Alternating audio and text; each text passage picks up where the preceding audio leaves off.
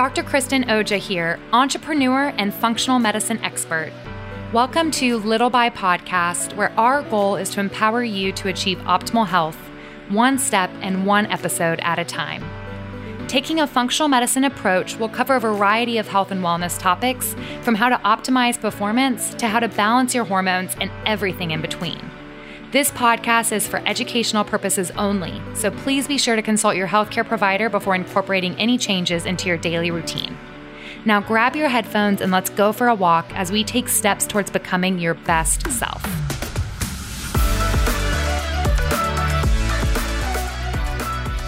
This episode is with one of my friends and colleagues, Dr. Julie Granger. She is a physical therapist with an extensive background and degrees from Emory and Duke, with over 12 years of experience running a successful physical therapy and online health and business coaching practice.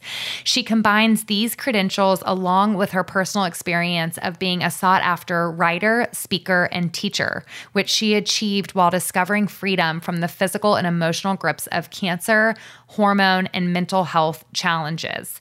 Dr. Julie Granger loves to help physical therapists and health professionals get clear on creating a career they love that inspires them, pays what they deserve, and reflects what they truly value.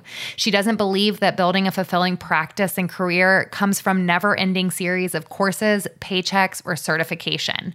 And Julie really embodies her value of freedom. Uh, she travels full time with her husband and pups in an Airstream throughout North America, which I think is so incredibly cool. She loves to do anything outdoors from hiking, cycling, paddle, paddle boarding, or just playing with her dogs.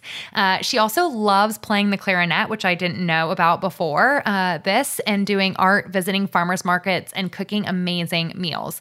This episode really gets into her history on conquering and overcoming cancer and her background from going from a physical therapist in a traditional practice to having her own business and inspiring others. This is great for anybody along their health and wellness journey, anybody that needs some motivation to get outside of their comfort zone.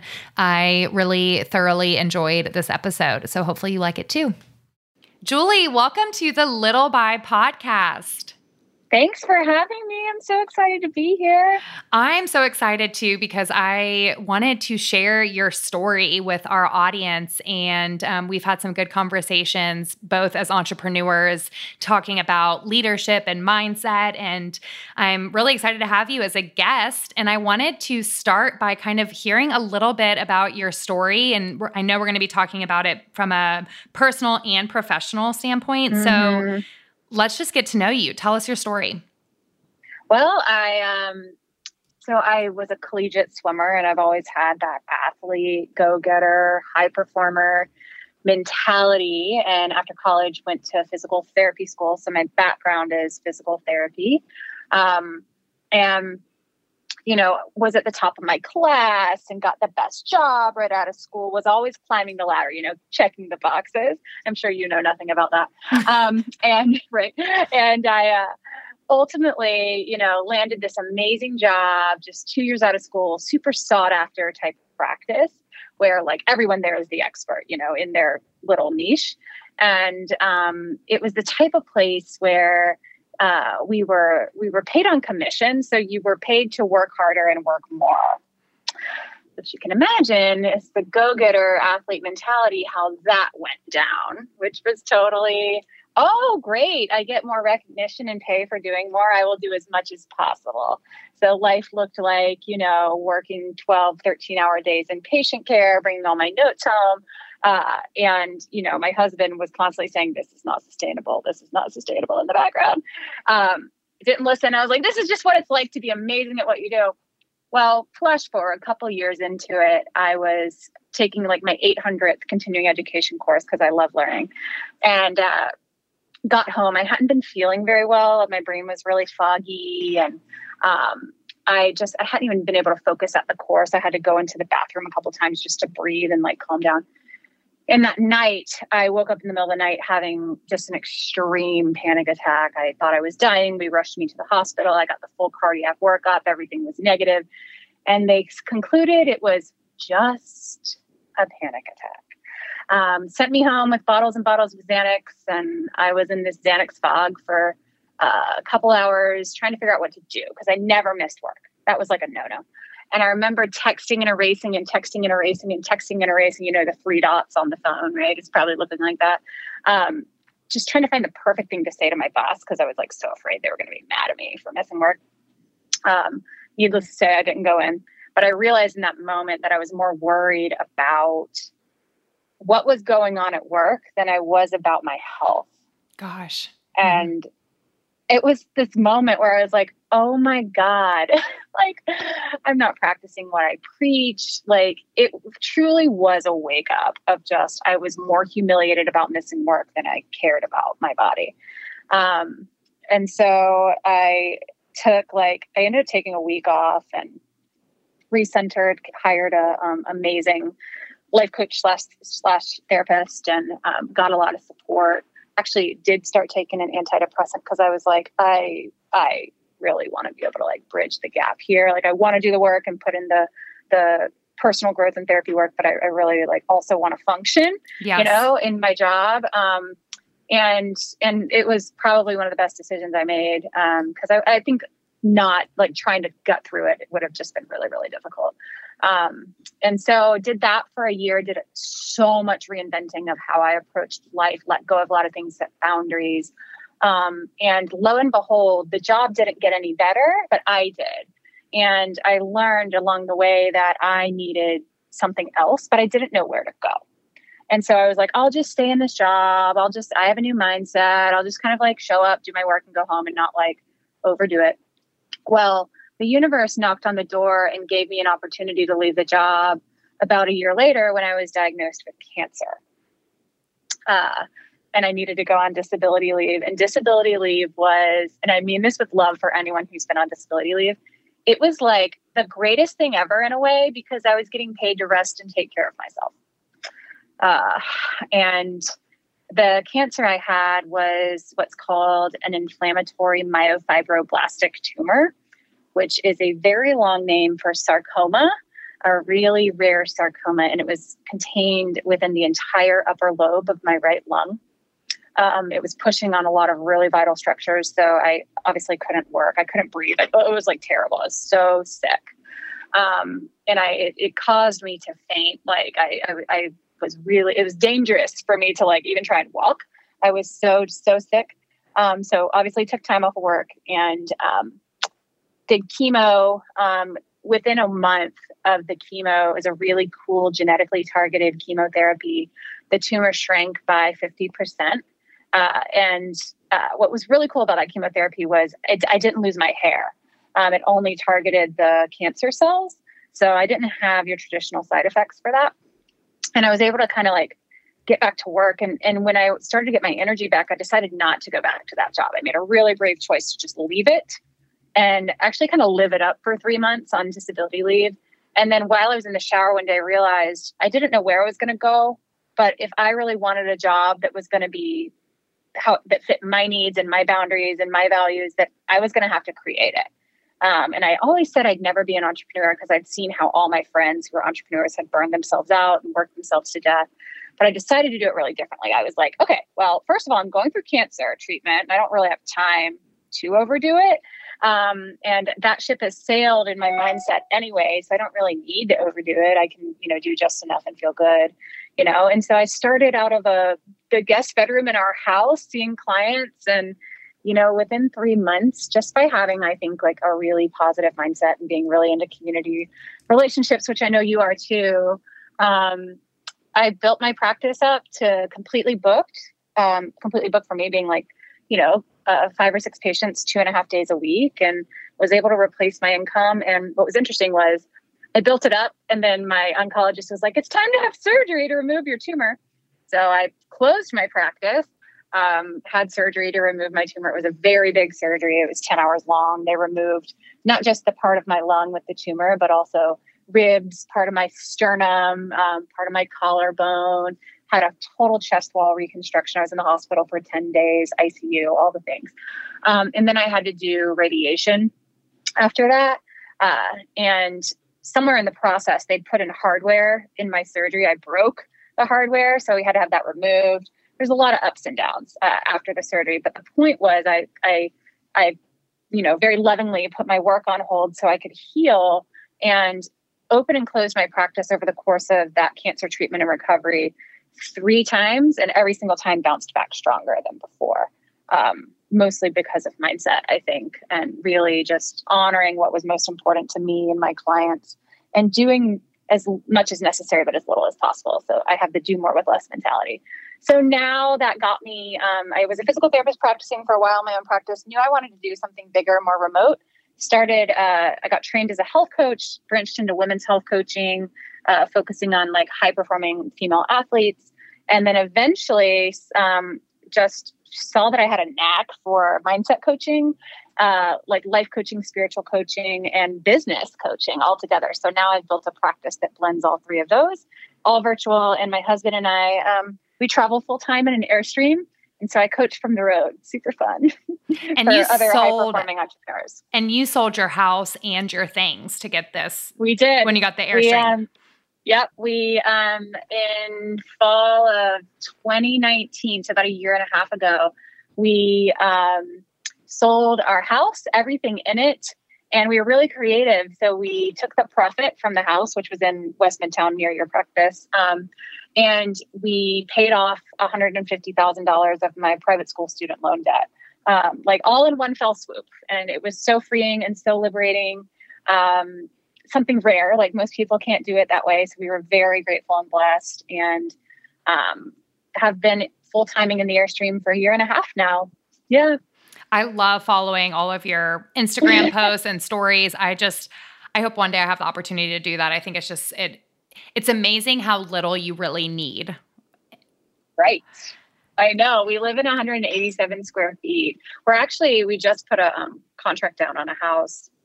You uh, did? we're going to we're going to live part time in um, Western North Carolina in the mountains. Um, but uh, we'll still travel, but we wanted to have a place for our dogs where they could um, run around, have a yard. And that's one of the downsides of uh, full time travel is, uh, you know, a place for the dogs to safely run all the time. Yes. And um, and water, uh, things like laundry and like long showers, and I can shower in the airstream for sure. But you know, you have you're kind of limited in how long you can do it. So that's yeah. super exciting. Congratulations. Mm-hmm.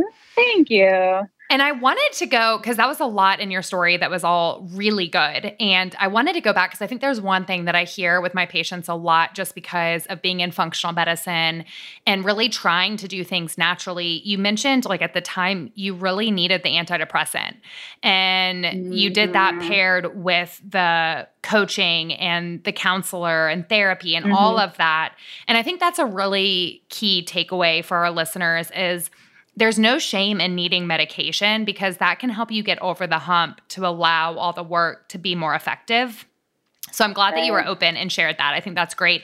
And then the next kind of big thing in your story was the cancer diagnosis. Did you get diagnosed with cancer pretty quickly based on your symptoms, that shortness of breath that you were experiencing, or were you kind of not feeling great for a while before the diagnosis? That's a really great question. It's a great functional medicine story. So I, I left that part out actually. So piggybacking off of what you just said, I did the antidepressant, and that was really kind of the first time I was like treated for something in a long time in my health. I mean, I had all these issues, but like some, where I really took charge and was like, this is what we need to do.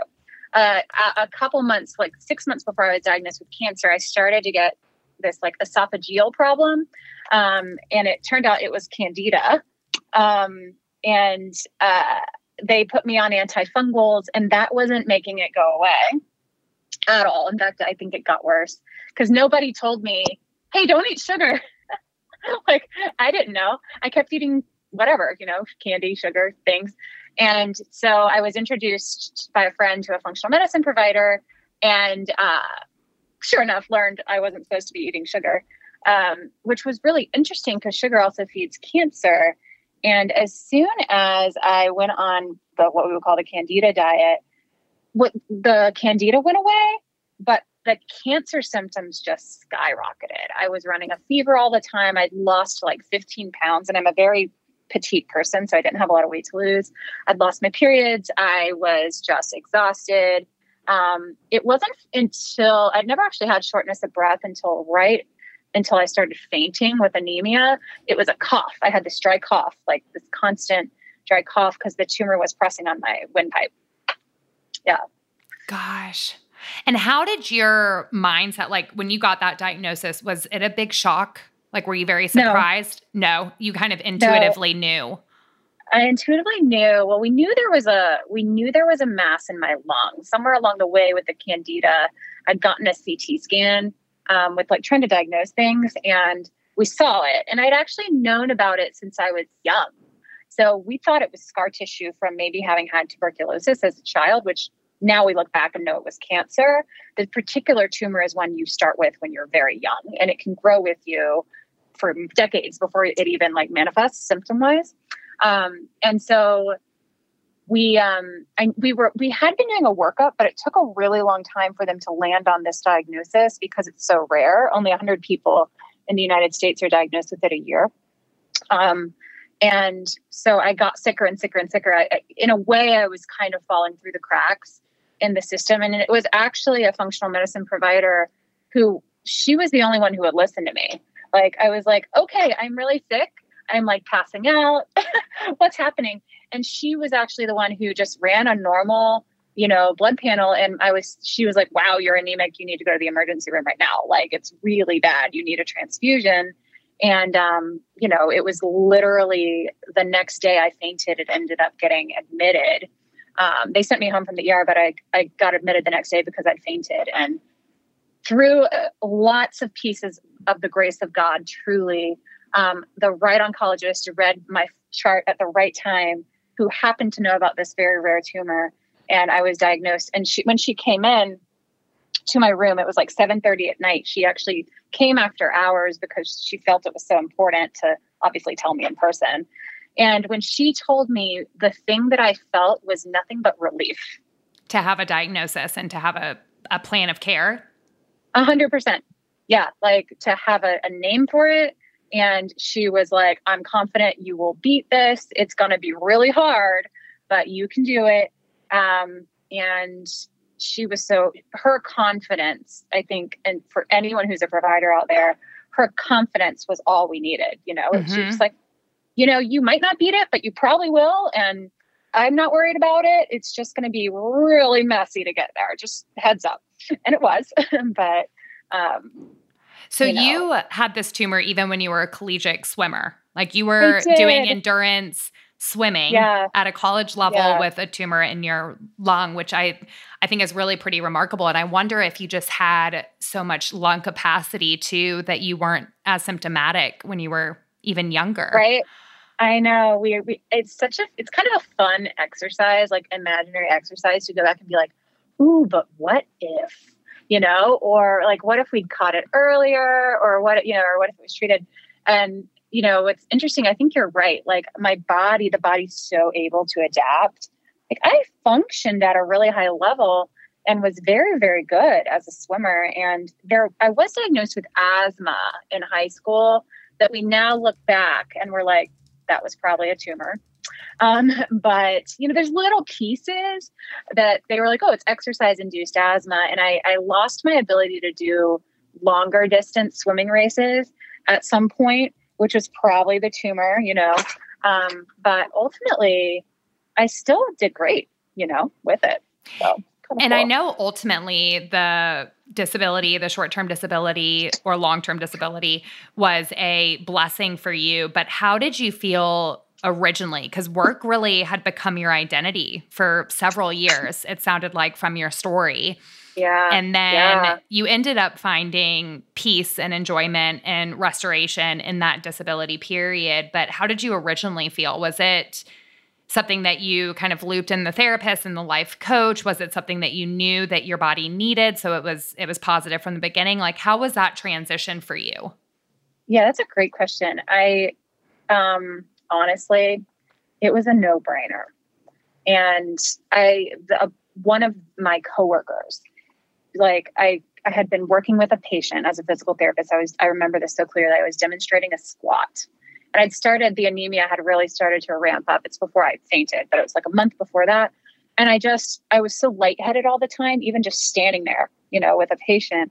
And I walked into her office and she was like, I think you need to take disability leave.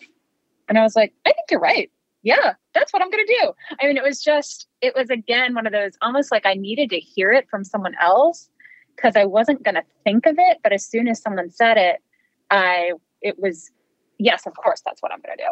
And I, I couldn't get the paperwork filled out fast enough. I really wanted to go home and rest. And I think the mindset piece I had done for the year before that is what helped that be a no brainer. I knew that my patients would be fine, that, um, you know, my income would be okay. There was nothing to really worry about except for myself at that point. Like that moment a year before that, when I was like texting or racing, I think that really was the last time I ever did that. It was like, okay, work does not come first anymore. And was there any big changes you made on your health journey at that point besides the the mind body connection? Like, did you do any dietary changes or exercise or stress changes or supplements or anything that was pretty remarkable on your health journey? With the cancer? The cancer, the mindset, kind of any of that. Yeah. The mindset initially, um, I was what I actually was really interesting. The timing was um, I I'd also undergone a biopsy for a breast um, cyst, which was benign, um, and the physician I spoke to really really interestingly, she was like a holistic gynecologist. Uh, she was like, "You should try gluten free." I had no idea at the time why she told me to do that. Like I, I didn't know what any of it meant, and um, was like, sure, okay, whatever. So I, I was gluten free. That's the only thing I changed when the panic attacks had come in. And um, I kept it up. And so by the time it was time for like Candida diet, which was six months after the panic attack started, it wasn't that big of a transition, but I would say that there was a lot I needed to learn about like, I kind of took the athlete mentality and into Candida diet and maybe went a little too cold turkey with it. Like I, I think I should have like ramped my way up um, a little bit instead because I, I was basically eating nothing, and you know, calorie deficient was not not the way to go for me. Um, but the other things I did from the candida, I mean, I was on like, gosh, every supplement you can think of for that. It was like, I was taking like 30 pills. And so what's great about that was that was really all of those things except for like the um, kind of the like the berberine, the um, you know, the antifungal, all of those things supported cancer mm-hmm. as well. Um, so I just kind of kept going with it and kept going with it. And we would add things like a lot of anti inflammatory stuff um, for the cancer because it was a very inflammatory tumor. Um, so that's really all we added supplement wise. Uh, lifestyle wise, I was, oh my gosh, like my sleep was dialed. The exercise was just the right amount to keep me healthy. Strength training, I was meditating, journaling, I still do all that. Um, like I haven't lost it. And I, I was just like the name of my life was self care. I was like the poster child for it. I love that. And I think when you mentioned earlier the sugar for both the candida and the cancer, I think that's one of the most important things that people can do if they get the diagnosis of cancer is, yeah. is really looking at sugar. And I know now a lot more oncologists are talking to their patients about that. Uh-huh. Did your oncologist ever talk to you about dietary changes or is this something your functional medicine provider helped you with or yeah, that's a great question. I was seeing the functional medicine provider before I got plugged in with oncology. So I deferred to her for that. Um, and the way I saw, I also had a health coach at the time who was like a functional medicine one. And the way I saw it was they were there to help me build the terrain that was supportive of cancer. Um, not just like beating cancer, but just like getting through all the treatments and the rigors of it.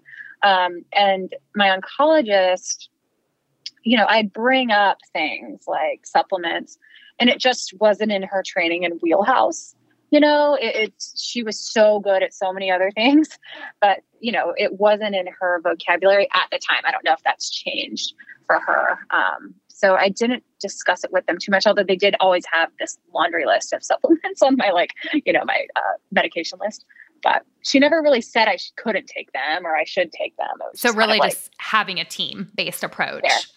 A team based approach was really important. I had not just the functional medicine, the health coach, the oncologist. I had massage therapist that I saw weekly. I because I would get some swelling and of course pain, and I had a physical therapist of my own, and I had a personal trainer, Pilates instructor. I, I really was the poster child for self care. I like dedicated my life to um, taking care of myself, and that's not surprising given the athlete mentality. You know? Which I think is so awesome with what you're doing now. And that was the other piece that I kind of wanted a timeline because your entrepreneur journey kind of changed over the years. So, first doing one on one physical therapy, then working with health coaching and women. What were the years of that, like each of those phases? Like, is this something you've just been doing over the last three years or has it been a five year journey? Oh, yeah. It's been a um, six year journey uh, from opening the business. It's still the same business. It's just changed, you know, what I do within it um, to now. And I think, let's see. So for the PT business, it was about two and a half years, maybe three, that I was seeing PT clients um, out of my home. And then somewhere in there, I added in health coaching. So I was doing both at the same time. And then towards that three year mark, with health coaching uh, and PT, I actually started getting a lot of mindset and business coaching clients. And I saw that's where I was kind of like, okay, like we need to kind of switch gears. Um, and that's when we started setting goals to live full time in the Airstream and like for me to be in a total virtual business. And I, I saw this sort of like trajectory that there was a lot of possibility for my life that would make life just totally amazing all the time. Um, not that it wasn't, but even more amazing. And so I, I let go of the PT clients, the in person ones, in I think it was December of 2018. Exactly. And um, I think that's right when I met you, actually. And then um, I uh, transitioned into, I still had a lot of health coaching clients, transitioned into mostly business coaching right after that and haven't looked back. Kind of weeded, it's like let the health coaching clients, they just kind of like worked their way out. I just stopped marketing towards that and worked up the business and mindset coaching, you know, the last like two years pretty much. And I think that's just such a great example of how you don't have to be static and yeah. everything can constantly be evolving. Was there anything you could share that helped you kind of identify some of the changes to make within your business? Like, how did you keep yourself kind of constantly evolving and changing? Is it journaling, checking in with yourself, uh, a business coach? Yeah. Like, what were some of the big components that helped you kind of evolve your business over the years? All of the above. Uh, I would say that the first and foremost is a really robust, steadfast, uh, checking in with myself, journaling, meditating, like being with the universe kind of practice, and letting that dictate decision making. Like it's always value driven. I'm always looking at my values. Is this in line with my values? And values can evolve, obviously, and they did along the way. Um, and but you know, somewhere along the way, I think it was right about 2017. I, I knew I needed like an, a coach, so looked into business coaching, hired a business coach as well um, and really saw I've always had coaches. Like along this way, I've had life coach, health coach, business coach. I've never been without a coach because again, athlete. You know, it's like you don't go to the Olympics without a coach. You know, um, and uh, I think that's been a really instrumental thing because I, even though I do business coaching, I don't have all the answers. so, you know, I think it's important to have t- a team that can see the blind spots you can't see. Yes, I love that. Yeah, I think it's really I think where you've evolved your business, it's been so fun to watch on the outside and kind of see mm-hmm. your business evolve. And even just like looking at your website, like I've loved the changes you've made with your website over the last couple years, and yeah. um, some of the speaking engagements I've seen you do. It's just it's it's really inspiring. I think for all entrepreneurs out there to realize that things can constantly evolve and change and you have to be open to that change to have that happen and mm-hmm. you know really kind of putting yourself as an athlete and everything that we've talked about so far and that kind of high functioning entrepreneur are there certain kind of non-negotiables that you have with your own health now that you could share like is there certain boundaries or lifestyle things or a morning routine kind of walk us through some of the things you do to help you be as as high performing as mm-hmm. you are yeah um yeah, sure. So I definitely have a morning routine. I don't see, I don't do client calls before 11. I don't do any calls, any team calls, meetings, nothing before 11 in the morning. I like to not wake up to an alarm.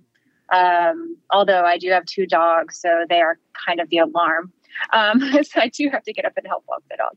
Um, and then I, I usually journal, meditate, read some type of like personal development or spiritual book. Um, and so that's kind of like my morning every day. I only do client work on Tuesdays, Wednesdays, and a half day on Thursday. Uh, and so that's a non negotiable, except for in very rare occasions. I might do something outside of that window. Um, and then I have what I call CEO time, which is also non negotiable, definitely Monday and Fridays, um, where I'm working on the business, and usually Thursday afternoon as well. But what's nice about the CEO time is it is flexible and that I can put in like my own uh, doctor appointments, like things that you know I need to do as well. But I'm very careful to not like overload myself with that because it can be exhausting, you know, to be constantly running around town trying to get things done. Uh, thankful for telehealth now, with that that that makes that a lot easier as a patient. Um, and um, other non-negotiables are I close down my laptop at 5 p.m. I actually use the dogs as my bookend. So dog walks happen at 5 um, eh, when it's not daylight savings. And then um, my husband and I have dinner and then we, you know, have us time.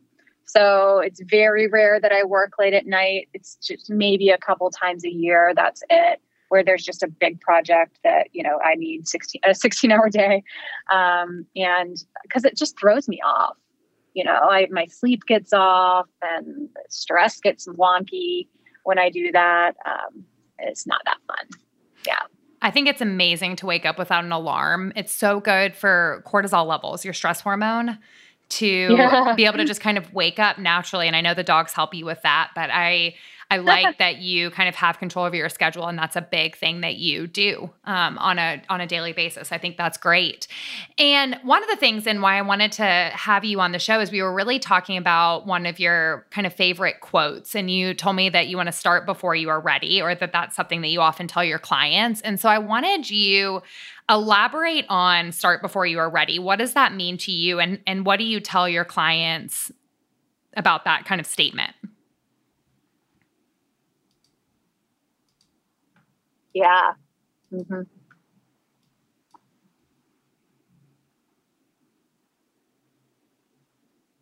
Well, you know, I can't remember who said it.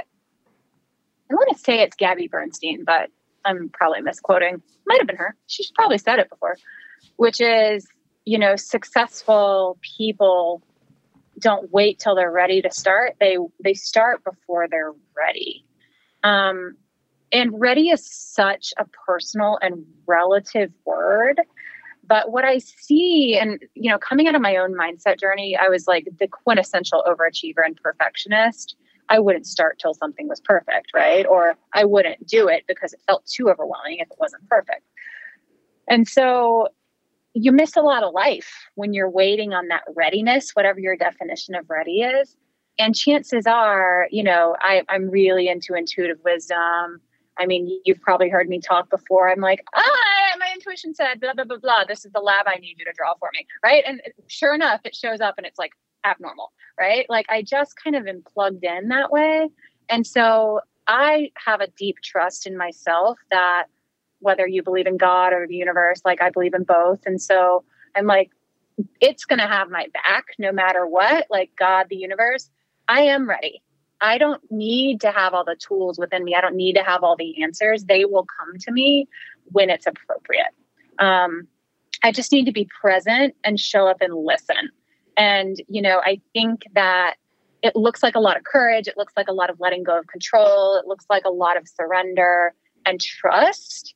Um, and that has been the biggest reward that I have seen as an entrepreneur, which is, you know, I think it, you don't want to start before it's like you don't want to jump too early where you're gonna like shoot yourself in the foot but don't wait until things are perfect. So there's this happy little zone in there that's right before you're ready. And what I teach my clients is start when you're at about 51% confidence. Um, that's that happy zone where, yeah, I mean, you might still need to, you might still have some fear, you might still feel uncomfortable, but you can both feel uncomfortable and have enough confidence to move the needle. It's just a matter of being more committed to your confidence than you are to your fear. And all you need is a simple majority at that point, 51%, uh, in order to move to the other side. Yeah. I love that. And I feel like that is something that I feel like personalities probably play a role in that. I don't know if you've experienced that, but I know for me, it's much easier to jump into things than it is for my husband. My husband really wants yeah. things researched and he really wants things well thought out. So when I went to open Stat, he was like, Well, where's your business plan? Where's all your projections? Yeah. What's your 12 month goals? And uh-huh. for me, I'm like, Well, I just intuitively know that this is what I'm supposed to be doing and it feels right. And so I feel like that is something that is is also learned and i think also personality plays a role have you found any kind of tips with your clients to help them kind of gauge that 51% confidence because i really love that that you can be confident and fearful at the same time and mm-hmm. honestly that's probably a good balance because you want a little fear uh, so that you don't make too many mistakes. Yeah. um, caution, caution. Yeah, right. Of course, healthy caution. Yeah, um, I love to. Um, it's such a simple one, which is think of a time where you felt that uncertainty creep in and where you felt fear and you took action anyway. Can we borrow from her if it's a, a, a female or like a person who identifies? Can we borrow from that person that day? Can we borrow whatever it was that got them going? What was it? You know, and and normally it's the next piece I have people look at is what are your values and what is your vision in life? What if that vision already existed for you? You just have to open your eyes and step onto the like trail and start hiking towards it. You know, like it's already there. The it's all there. You just need to do it. And a lot of people think that kind of like what you said your husband does. It's like I have to have a plan for it. It's got to be planned out. And people do thrive in that direction too. So that's not wrong. Um, but you know, there's a piece of maybe you don't need all the plans. Maybe you don't need it all drafted out. Maybe you need to draft it as you go. And the analogy I love to give people is you draw the blueprint, you build the plane, and you fly the plane at the same time. And as you're flying the plane, you can figure out back on the blueprint, oh, you know what? Actually, I want to have this part of the engine instead of this part. So you get to use that trial and error a little bit um, and use the concept of of failing, right? But I don't. I teach my clients there's no such thing as failure. You can only learn from it. You can only learn a lesson. And so it's becoming comfortable with that. There's no such thing as failure. I'm just here to learn and listen to my intuition. And when people can get firm on that, then 51% confidence comes in. All right, that's simple. Let's do it. We'll figure it out as we go. And I feel like that can really be applied even outside of business. That can be applied to our health, our no life, doubt. our marriages. Um, and I feel like a lot of my patients, when I meet with them from a health perspective, people want to know what they need to do 100% of the time. They want exactly yeah. what they should eat with each meal to become the best mm-hmm. version of themselves. And I feel like part of that too is you can't have everything you you need to learn it's a learned behavior and you have to right. be okay with not eating a perfect meal every single meal because nobody does you have to just yes. start making that one decision to be a little bit healthier. And really, that's what this whole podcast is about is little by little, a little becomes a lot. And so I love that um, being confident and fearful at the same time. And if we wait for that 100% confidence, we're going to miss out on so many things. So much. As it relates to our yeah. health, our life, or our marriage. Um, any examples or any kind of thoughts on how that could relate to relationships? Oh my gosh. I mean, with relationships, like I, I find with even in my own relationship, you know, we we grow together. We've been together for 19 years. 19? yes, we've been married for 12, but together for 19. We started out in high school. We actually met in middle school. And so we started out as children together, which means you can imagine going from child to we're 37 now, like evolving our view on life. And that means that we we evolve very much together, which has been awesome. And then occasionally, right, like we evolve in different directions, divergent directions. And that's also a beautiful thing as long as for, for my practice at least in my my mindset of it is not to get too far ahead of myself on that and be like oh my gosh like we have it we disagree on this. We need to figure it all out right now and like have it all perfect. I still have that little voice in my head. And sometimes it's like it's it's shifting towards 51% confidence julie. Just let it be messy. Let the universe tell you how to show up. It will be okay. You know you'll be fine. Um, and you know trust that in your relationship it's it's going to find its way back to the middle. You know like you diverge but then you're going to come back together. And it always does for sure. And it's always better on the other side of it too. And i feel like that communication is probably key. Oh yeah for sure.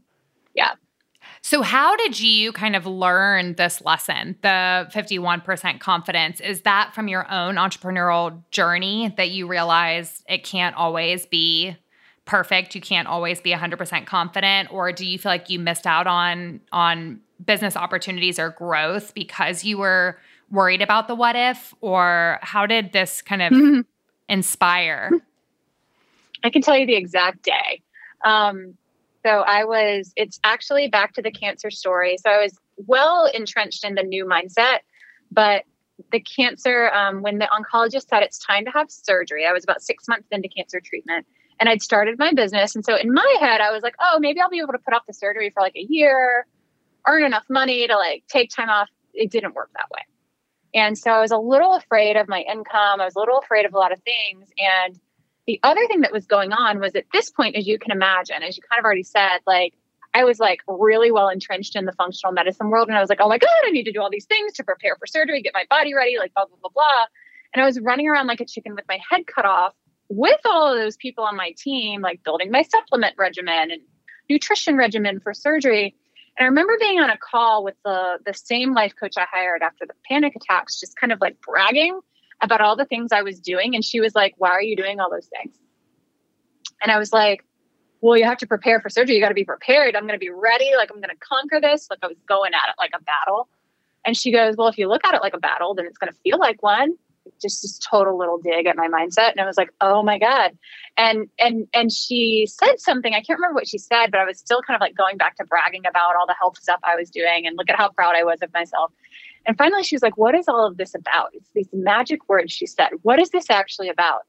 And all of a sudden i felt seen and vulnerable and exposed. I saw her see right through to my soul which was I was running around doing all these things, yes, to take care of myself, but actually because I was so afraid of what would happen during surgery, because I'd be on the table, right, passed out, like I wouldn't be in control.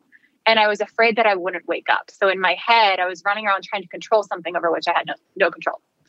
And I realized, I remember her saying, How is this uncertainty about surgery and cancer any different than the uncertainty of like, is it going to rain tomorrow? And she was like, uncertainty is the same. It's the same groove in your brain. And really, we're talking about trust, right? Trust is the same groove. The stories we make up about it are what make it feel so dramatic. Um, and I was like, oh my gosh, you're totally right. And it, it was this little shift where I realized I can feel fear and like lack of trust, but all I need is 51% trust in order to move forward. Um, and and I could I could still work through the fear and you know heal those little pieces that made me run around trying to be a control freak all the time. And it also helped me see from the functional medicine standpoint, because I know you probably see this with your clients, like I didn't need to do all the things. You know, I, I needed just enough to get me going and then I could let go of the things that I was doing that I thought were helping, but probably were just kind of like icing on the cake at that point. And I yeah. feel like more is not always better. And I feel like sometimes right. when we're going for that 100%, it can actually, in, in my experience from a functional medicine lens, when my clients are looking for that 100% in their treatment plan, it leads to anxiety, disappointment, anxiety. And yeah. it's just, I feel like it's, this is so important because nothing in life is 100%. You can't I, I, at least believe that you don't want to strive for 100% or this perfection because you're going to be disappointed you're going to be let down and so i think i think mm-hmm. this is a mm-hmm. really it's a good lesson in every area of life is that 51% confidence and being okay with things not always going exactly as planned and how mm-hmm. have you seen? I'm, I'm sure you have because every single entrepreneur has, but how has this kind of evolved and helped you when things don't go according to plan with the business? Like, have you ever had to completely change direction? And is it yes. something that I feel like everybody is like, yes, yes, for all of us have to do that at some point. But did some of these lessons that you learned help with that change, or how did you handle that when things completely went the other direction? Sure. I mean, the first and foremost, when I closed my business three times when going through cancer treatment, you know, it's just kind of like, okay, taking a hard right turn, closing the doors, you know, and that, that, that didn't go as planned. and then, I mean, but it went fine. And so, you know, with that piece, it was like, well, if I could do that, close it completely down, zero revenue, right? And then build it right back up, then I can probably get through anything, you know, um, moving forward. So that was a, a scary thing I went through that as an entrepreneur that was fine. And it helped all the other scary things that would come feel much less scary. Um, there was another time where it's actually not that long ago. Um, in the last year, I just started to feel like something was missing in my business. So it wasn't that things weren't going according to plan, things were going really well. But my, my all of my little self-care practices were starting to trend downward. Um, and I found myself violating my boundaries. And I think that what I was doing was I was trying to find the thing that was missing by working more, like working harder and working more. Like maybe I just need to work harder, I see more clients. And so the hard right turn I took was to hire another coach. I realized I was like, oh, I need to do that. And that's a big risk, you know, bringing on a new person. Um, and I felt like it was a no brainer. Kind of like when I went on that disability leave, I was like, well, this is what I need to do to take care of myself. Like, duh, that's a no brainer. But it was still uncertain. You know, I didn't know how they were going to do, how onboarding would look like, training, if the clients would like them, you know. Um, and it was, you know what, Julie, all you need is 51% confidence, and the two of you will figure it out as you go. And that's exactly what happened. And guess what? I got my lifestyle back and my business like thrived because of it. So it was a letting go, you know, of trying to control everything again and instead just let it be.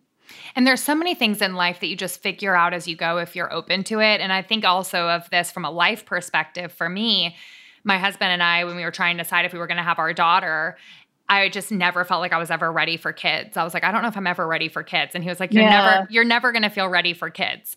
And I think that's, that's right. You know, another time that this start before you're ready really applies to my life too. And actually, starting a business was easier than me making a decision to have a child um, because i oh, just for sure for I, sure you know and everybody uh-huh. everybody is different but for me that was like a really i was like i just don't know if i'm ready and and we still don't know what we're doing and we figure it out and um, if i let fear of having a child i i wouldn't have had emery so I think that 51, I yeah. got to that 51% confidence that I could do it. And then we jumped. Um, but yeah, I think this is such a good life lesson. And how I think the other big thing that you said and, and the more recent story that you shared is you started finding that your lifestyle, you were kind of bending on your on your boundaries and your non-negotiables. And I feel like so many times I work with patients and it's that slippery slope where it's a little bit becomes uh you know little by little becomes a lot and that can be for good or for bad and sometimes it's just like oh i'm going to work a little bit later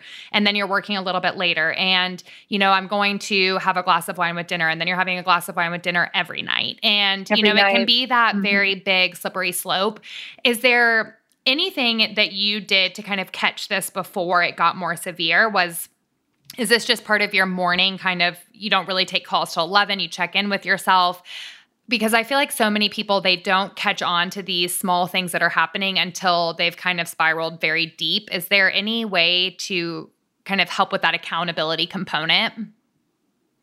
When the little voice creeps in, you know, so you've got to be tapped in to hear the little voice. That's step 1. You don't hear your voice or you don't hear your body saying, "Hey, anyone home? Like listen to me." Then you can blow right past it and, you know, the way I saw it, like looking way back at the panic attacks part, that was my body's way of being like, enough is enough. And I call it the universe threw a brick at me, like to get my attention. And so paying attention to those tiny little warning spots where you start to slip, right? And you're like, oh, I'm a little more tired than normal. Oh, my neck is hurting. Oh, this is bothering me. Like that's where I tend to catch myself. It's not perfect, right? Like there's definitely times where I slip right to that point where I'm like, oh, this is uncomfortable. But it's not like a 911 emergency at that point, or I'm not like having a panic attack. It's more like, oh, ooh, okay, warning signs, right? And I want to I want to get ahead of this before I'm struggling, you know? Um, and so it's easier to make a one degree shift back than to try and make a 98 degree shift back. Um, to to to center, so to speak. So it's still not a hundred percent for me, but it's definitely just paying attention. And I think the morning routine is very helpful for that. I do a lot of journaling, and I'm very honest with myself when I'm when I journal. And you know, it's it's just I let myself hear it from myself in a very loving way of, hey, you're doing this to yourself. Like you put it on your plate. Take responsibility and, you know, I may not be able to stop the train right there, but I can at least put the brakes on. And, you know, when you in a train or a boat, when you push the brakes, it'll take a while to slow down. Uh, and in that slowdown period is where I start to readjust back. So I think one thing is to give yourself permission to mess up a few times. It's going to happen. That's how you learn.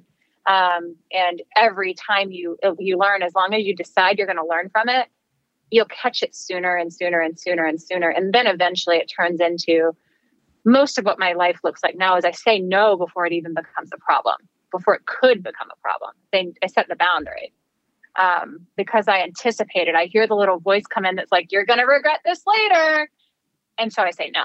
You know, and I think for me, I will fill my schedule to the brim. Like it's I feel like it's always mm. it's like my biggest fault is I thrive when my plate is overfilled. And so for me, I've had to literally put on my calendar time to not work where I feel like most people have to put on their calendar time to work um, I have to do the opposite. and uh-huh. I I do think that you have to schedule that time with yourself to really check in. And I know for me personally, and I know not everybody is, you know, really thrives in this kind of environment. But I can get so busy where I just am filling my hours and my time with so much work and busyness. And it doesn't allow time for you to check in on how you're actually doing. And so I'm really glad that you brought up that awareness. You have to pay attention to that little voice because if we put too many noise, too much yeah. noise over it, we won't hear it. And so if anybody's listening that is like yeah. me, look at your schedule on a Sunday night and block off time for where you're really going to not work, relax, check in in with yourself. It's it's a huge piece of wellness um, that I really believe in. Well, this sure. was this was so good. Is there any parting words or advice that you want to leave our listeners with? I really I like to end each show with a simple thing that our listeners can do to become a better version of themselves and kind of thinking of that little by little little becomes a lot in the positive direction. Is there anything else that you want to share from your story, your life, this kind of 51% confidence that can um, make our listeners better starting today? Yeah, I mean, I'll piggyback off of what you just said um, about scheduling in your your time to check in with yourself. Um, what I teach my clients is to actually put that on your calendar first every week. uh, you know, even if it's five minutes each day, that's like all you can pencil in. Make sure that's at the top of the list and it's a non negotiable. So even if it's, you know, you've shut your eyes and your head's on the pillow, but you're going to meditate for five minutes, fantastic. Like it's literally on your Google Calendar. And that way you've got some personal accountability. And then you can tell your spouse or your friends or whoever, hey, you know what? It's five minute Julie time or 15 minute Julie time. This is non negotiable. Talk to me when we're done. Uh, and it's it's a really lovely thing. A small little thing you can do is just make sure you think of that when you look at your calendar on Sunday night first. yes, the first thing you look at. And I think yeah. it goes back to that analogy that you can't pour from an empty cup. And so I like that that's yeah. what you teach everybody to do first. Um, because if you don't take care of yourself, you take, can't take care of others. Um, and that includes your spouse, your kids, your friends, um, anybody in your life. So, so I think this this was great. Yeah. And thank you for being so open with your story and um, kind of everything that you you went through over the years from the antidepressant to the cancer diagnosis to finding the counselors and the life coaches and having a, a village mm-hmm. and a team i think that's really important that people understand is that really i feel like nobody in life gets anywhere by themselves. And so pulling in the team of people is going to make a huge impact uh, long term. It's the best investment you can make for yourself. Of course. Of course Absolutely. Well, thank you, Julie. Thank you for tuning in. And as always, remember little by little, a little becomes a lot. Even the smallest changes over time can lead to total mind and body transformation. I'd love for you to stay connected with at Dr. Kristen Oja and at Stat Wellness on Instagram. And if you have any questions, be sure to reach out. I'd love to hear from you.